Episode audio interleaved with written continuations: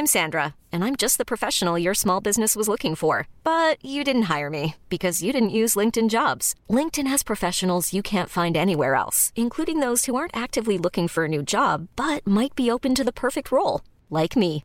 In a given month, over 70% of LinkedIn users don't visit other leading job sites. So if you're not looking on LinkedIn, you'll miss out on great candidates like Sandra. Start hiring professionals like a professional. Post your free job on linkedin.com/achieve today. Hey there, it's Michelle Norris. I'm host of a podcast called Your Mama's Kitchen. When I travel, I'm usually looking for a way to find a taste of home when I'm not at home. And one of the things I love to do when I am at home is entertain. And Airbnb allows me to do that. When I was in California recently, I rented a house that had a great kitchen. And when we were sitting around the table, we're all thinking, we're in someone else's house. Someone could be in all of our homes as well. If you have a home, but you're not always at home, you have an Airbnb. Your home might be worth more than you think. Find out how much at airbnb.com/host. When you need mealtime inspiration, it's worth shopping Kroger, where you'll find over 30,000 mouthwatering choices that excite your inner foodie. And no matter what tasty choice you make, you'll enjoy our everyday low prices, plus extra ways to save, like digital coupons worth over $600 each week. You can also save up to $1 off per gallon at the pump with fuel points. More savings and more inspiring flavors make shopping Kroger worth it every time. Kroger, fresh for everyone. Fuel restrictions apply.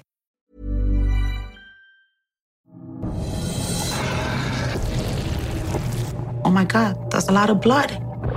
Nature's deadliest organisms. This could result in death. They can hijack our bodies. This creature eats human blood.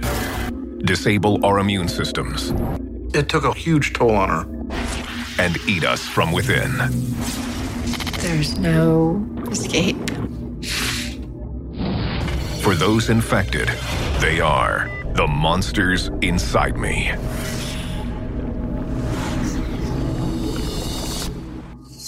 Armando and Gloria Cora live in Shelton, Connecticut with their 25-year-old daughter, Cassandra.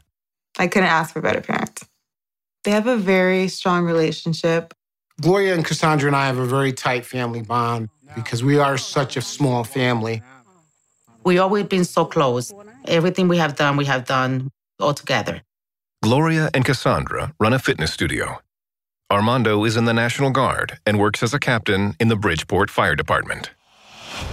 Armando's been in the fire department for 25 and a half years. He always liked those dangerous jobs. Well, I joined the Army in 1986. The Army is a very large part of my life. I'm very proud of my father for serving. I admire him for it. The three of us together, we close that circle. We have to be connected.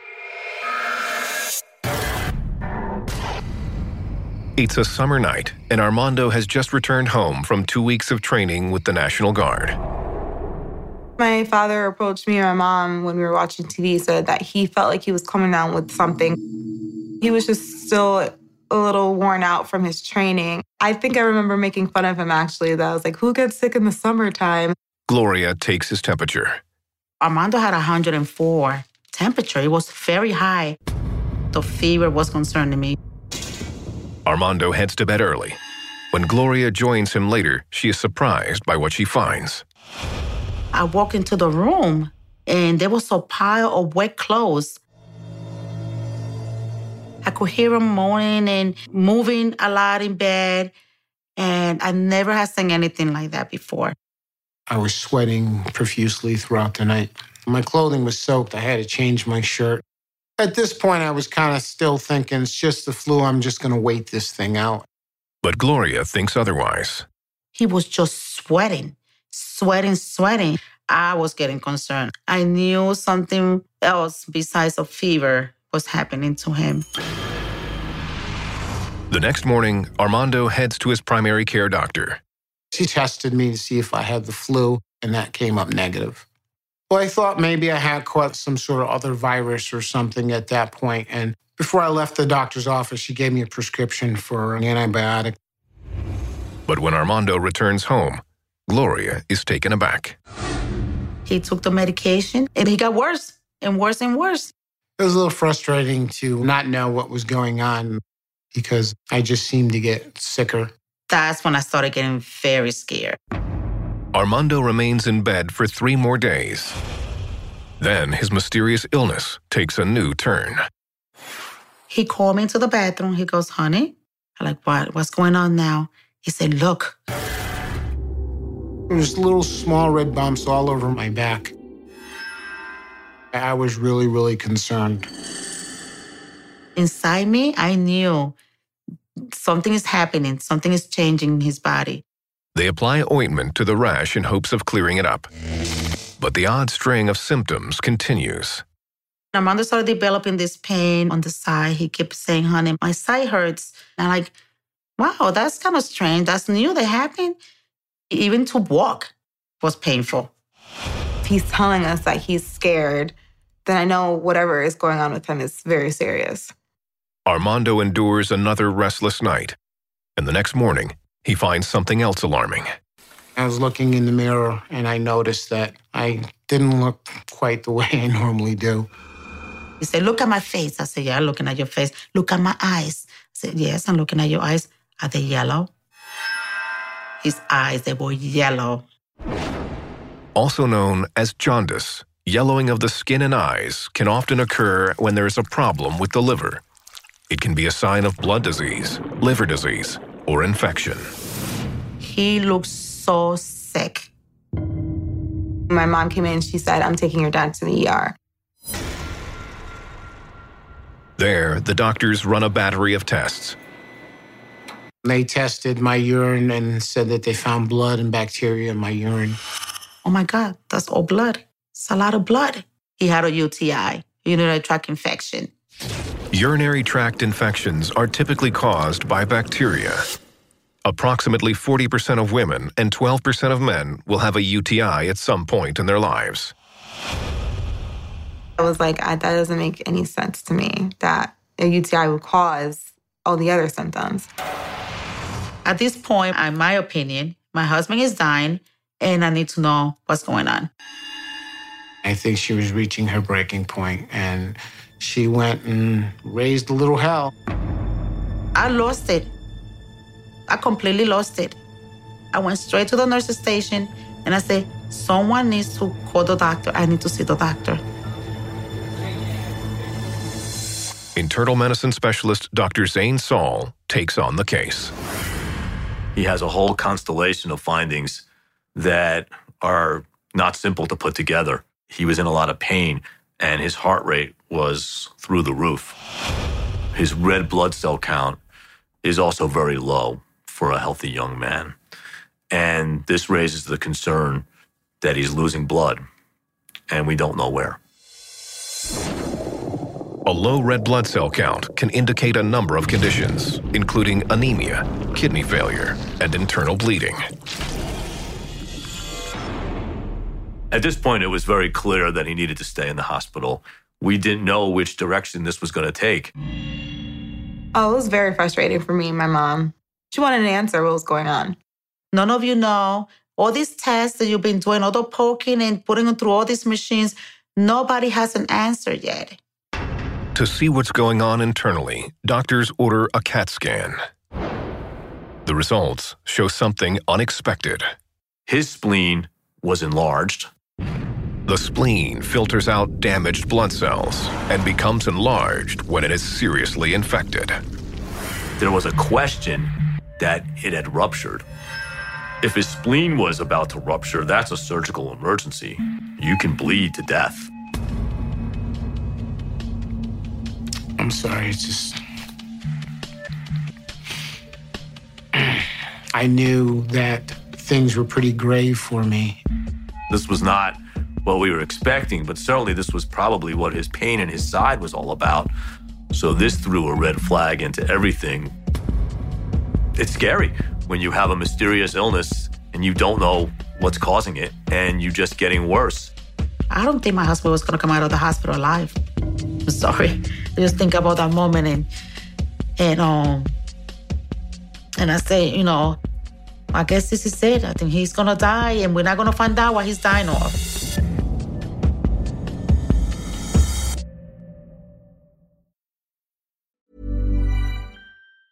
Hiring for your small business? If you're not looking for professionals on LinkedIn, you're looking in the wrong place. That's like looking for your car keys in a fish tank. LinkedIn helps you hire professionals you can't find anywhere else, even those who aren't actively searching for a new job but might be open to the perfect role. In a given month, over 70% of LinkedIn users don't even visit other leading job sites. So start looking in the right place. With LinkedIn, you can hire professionals like a professional. Post your free job on linkedin.com/achieve today. Hey there, it's Michelle Norris. I'm host of a podcast called Your Mama's Kitchen. When I travel, I'm usually looking for a way to find a taste of home when I'm not at home. And one of the things I love to do when I am at home is entertain. And Airbnb allows me to do that. When I was in California recently, I rented a house that had a great kitchen. And when we were sitting around the table, we're all thinking, we're in someone else's house. Someone could be in all of our homes as well. If you have a home, but you're not always at home, you have an Airbnb. Your home might be worth more than you think. Find out how much at airbnb.com/host.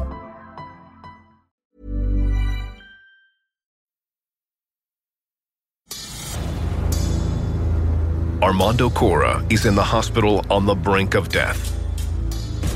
To solve the puzzling case, Dr. Zane Saul digs a little deeper into Armando's history.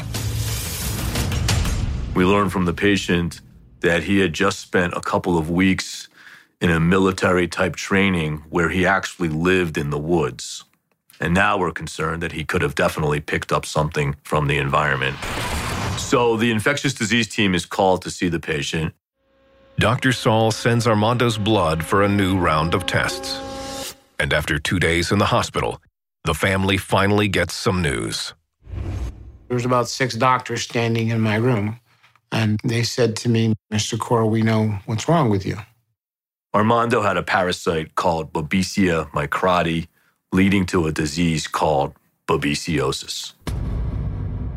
You know, to think there was something foreign inside of me living was pretty creepy. I never heard about Babesia before.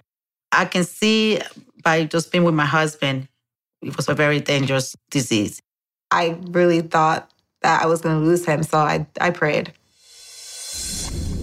Inside Armando's body, the Babesia parasites reproduce in his bloodstream, destroying his red blood cells in the process.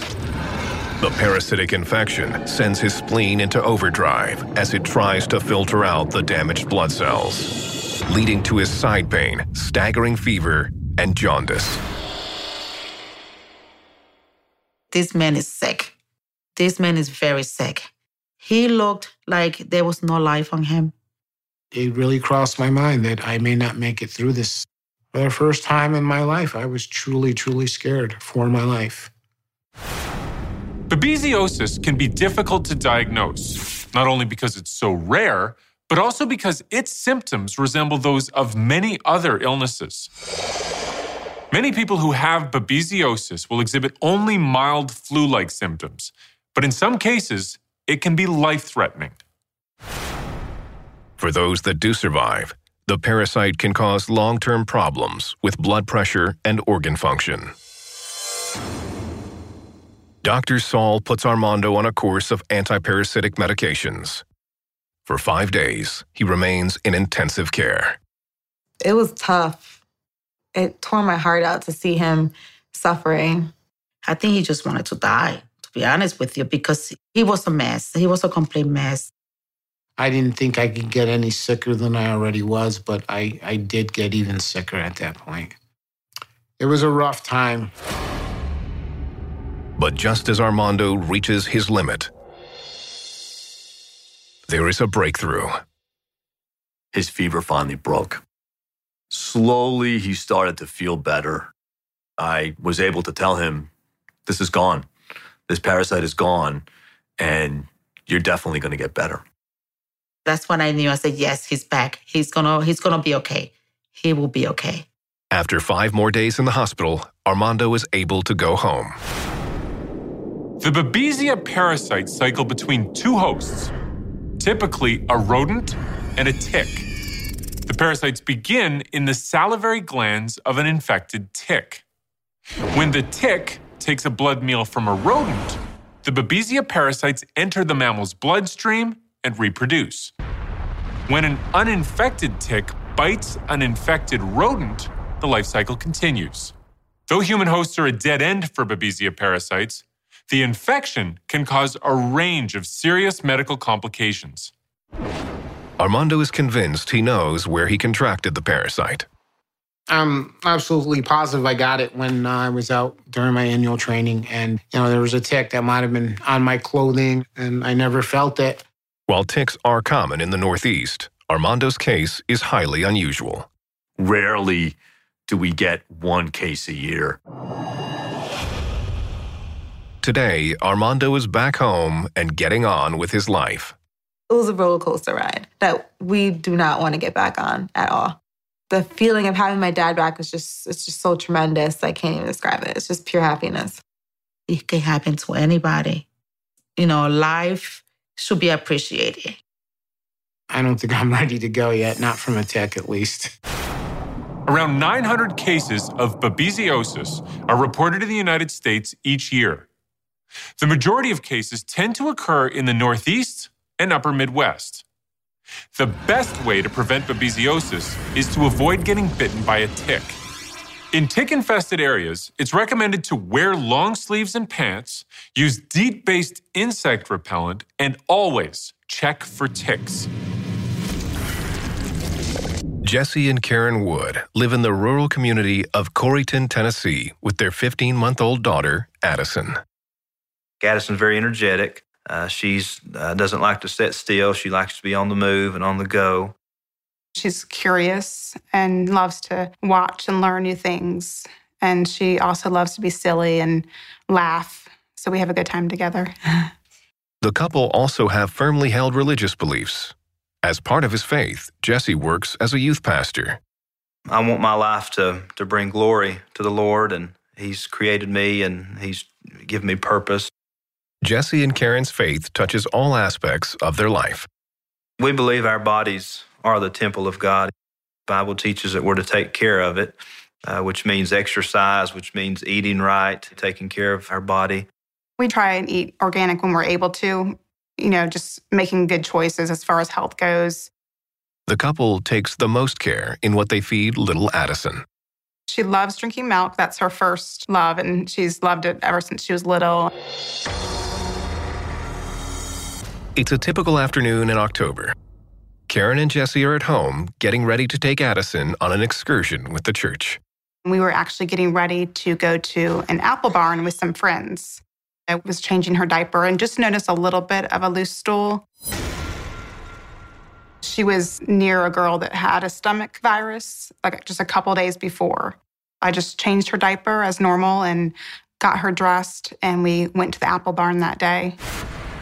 But the next morning, while Jesse is at work, Karen notices something odd about Addison. When Addison woke up, I went into her room, and she was just standing up in her crib. And she looked pale, and her face looked sick. So I was a little bit worried. So I gave her her bottle. She drank it great. She just gulped it down. That was a little bit of a relief. But then just a couple minutes later, she threw it all up.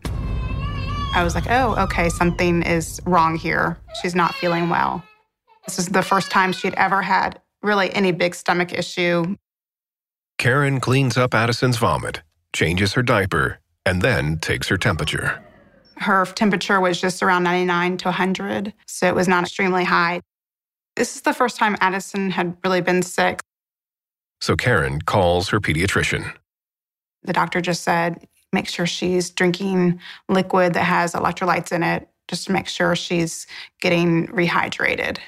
It was reassuring that the doctor didn't say that I had to go in and see them.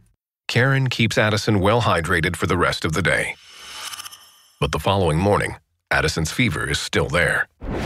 I went and changed Addison's diaper again and noticed in her diarrhea, there was a little bit of blood. I knew it wasn't normal, and it was a big concern to me. So I called Jesse and let him know. Jesse is at work when he gets the call. I thought, well, it's just part of whatever the bug or virus is that she had. Karen didn't want to believe that. She felt like it was something more severe. Mother's intuition was definitely kicking in. I knew something was definitely off and wrong with Addison. Karen typically gravitates to the worst-case scenario more than I would. So I was trying to just encourage her not to think the worst too quickly. Jesse is good about reassuring. He always says she's going to be okay and not to worry. A few hours later, Jesse gets home from work. I tried to play with her and tried to cheer her up a little bit, and she just wasn't having it. That was very uncharacteristic of her. She was not really wanting to be touched or bothered. It was very sad for me to see her not want to have fun at all or play. Jesse realizes that his wife is right and that the situation is serious. I felt very helpless that it was obvious there was nothing I could do. I couldn't get her to eat, couldn't get her to drink. I was glad for my husband to be able to see Addison like this. And he could see her really uncomfortable and sick. It broke my heart to see her in that condition. At that point, we both were on the same page. We realized that we needed to get some medical help. Her parents get her to the hospital as soon as they can. Her body was twisting, and she was just crying out in pain, and the grimacing on her face, you could tell that she was hurting. I wish that there was some way that I could have taken that pain and discomfort and dealt with it myself. I was nervous because I didn't know what she had. She looked very lifeless. Pediatrician Dr. Laszlo Hope takes on Addison's case. Right away, he notices that she has an unusually dry mouth. These are signs of dehydration. Dehydration occurs when the body doesn't have enough fluids to carry out normal functions. It can be particularly dangerous in young children. It broke my heart again just to see something else that was happening to her little body. They hooked Addison up to fluids to rehydrate her, and so they had to stick an IV in her wrist. Then the doctors continue their examination. They checked Addison's temperature, they checked her blood pressure, her eyes, ears, just checked all her vital signs. The doctors take blood and stool samples and send them off to the lab for analysis. While they wait for the results, doctors put Addison on a regimen of antibiotics to combat any potential infection. Doctors continue to monitor Addison's deteriorating condition. The next day, some of the blood test results come back. The red blood count continued to go down lower and lower and lower.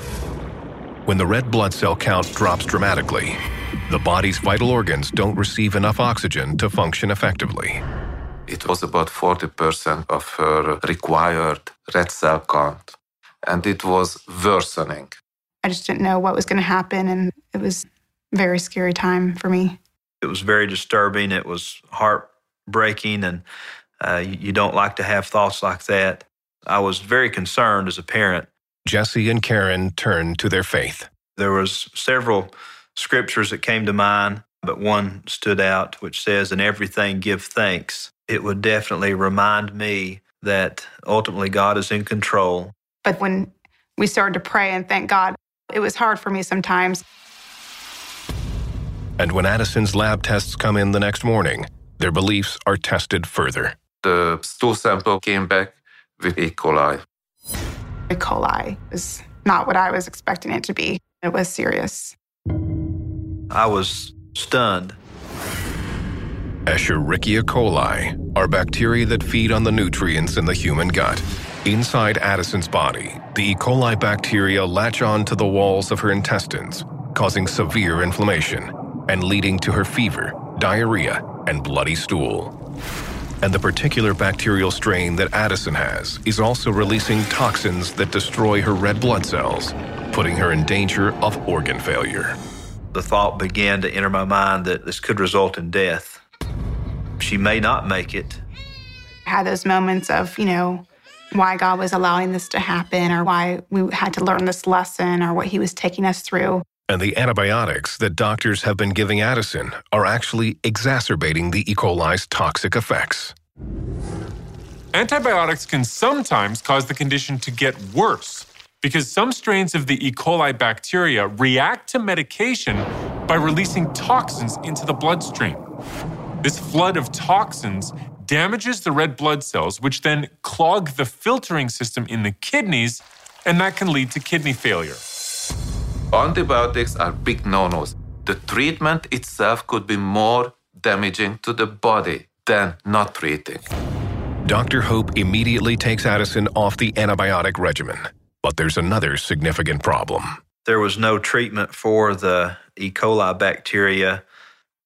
It was disturbing. That was very scary for us. She was going to have to get through this without any medicine. We try to maintain the patient in an acceptable state of health until her own body will be able to fight off the disease.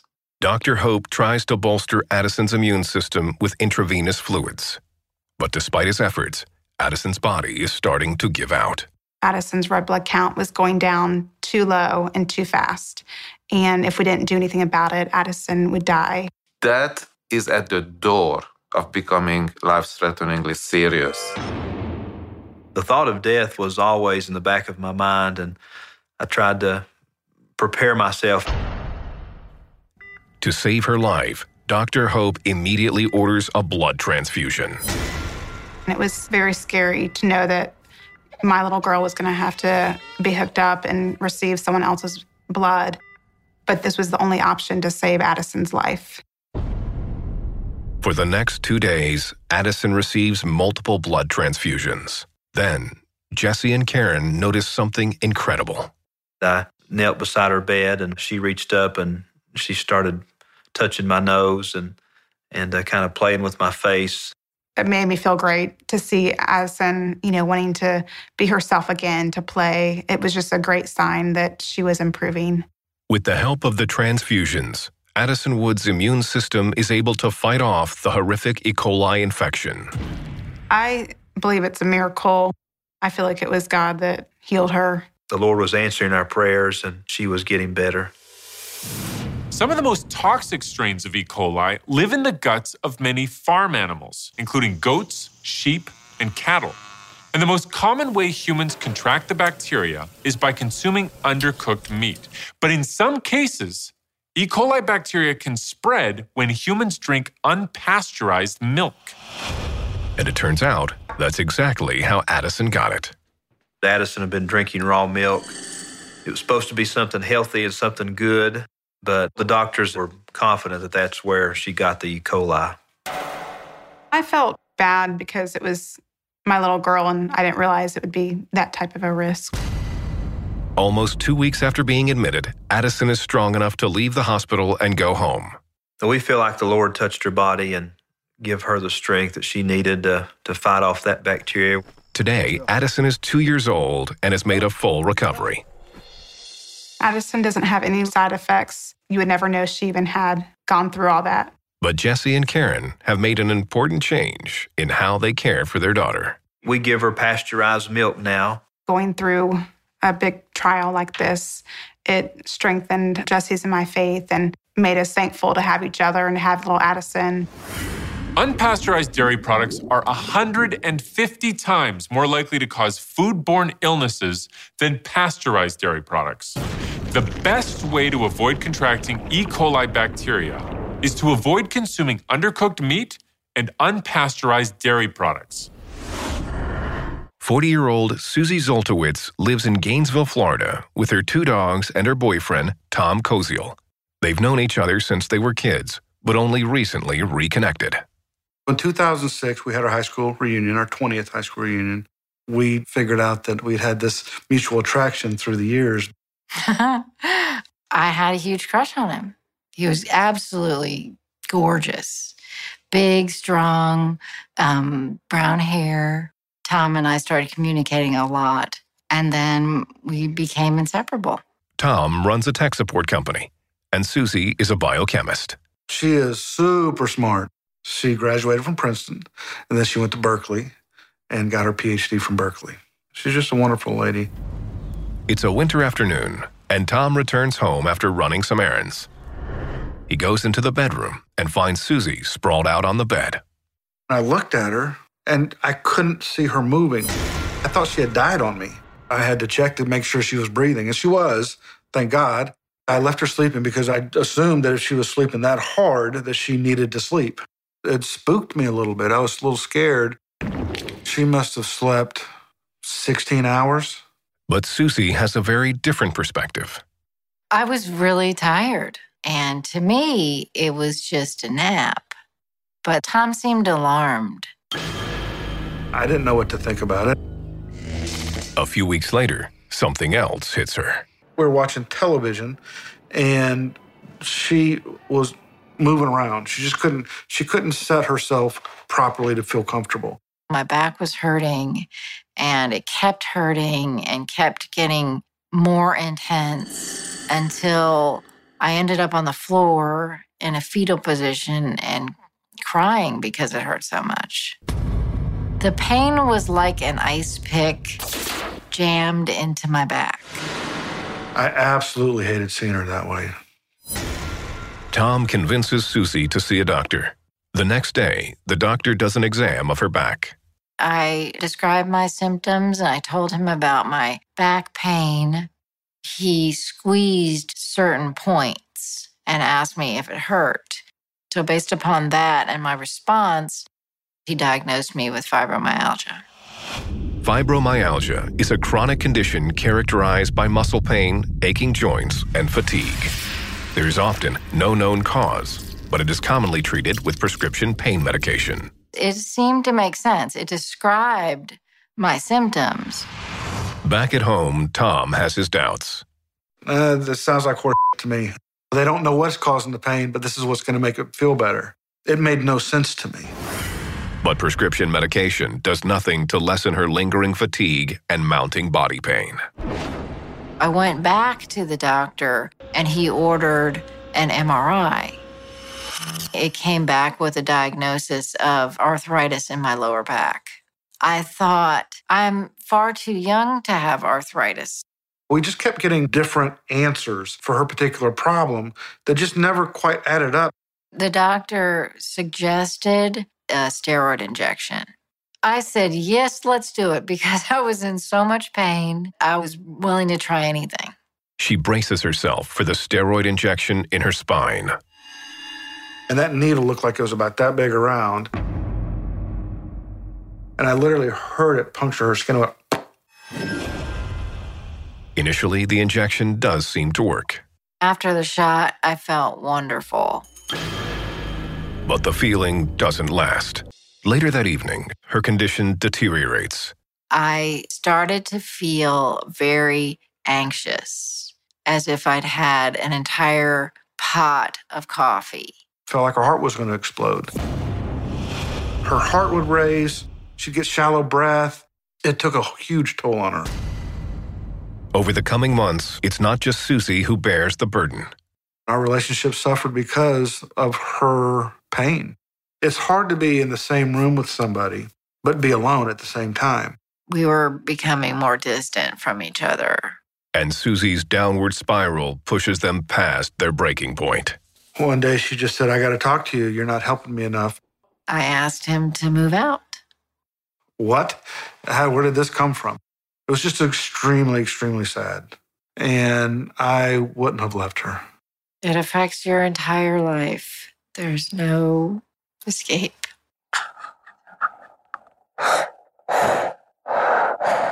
Tom moves out, and Susie shoulders the burden by herself. A few months later, another strange sensation hits her. I was driving to work, and all of a sudden there was a click, like a snap in my brain, and I started spinning.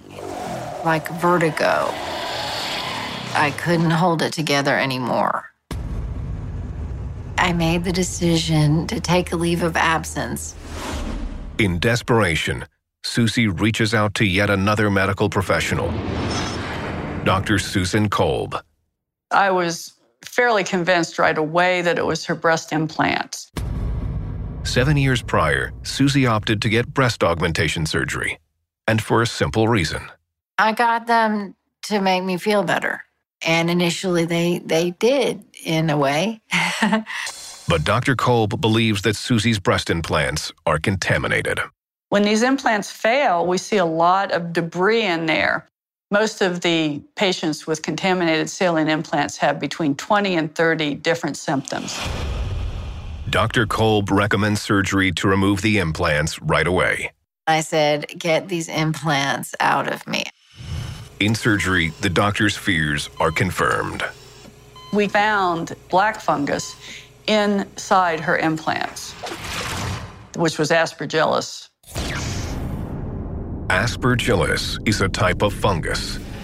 Inside Susie's breast implants, the saline acts as an incubator, allowing the fungus to thrive beyond the reach of her body's natural defenses.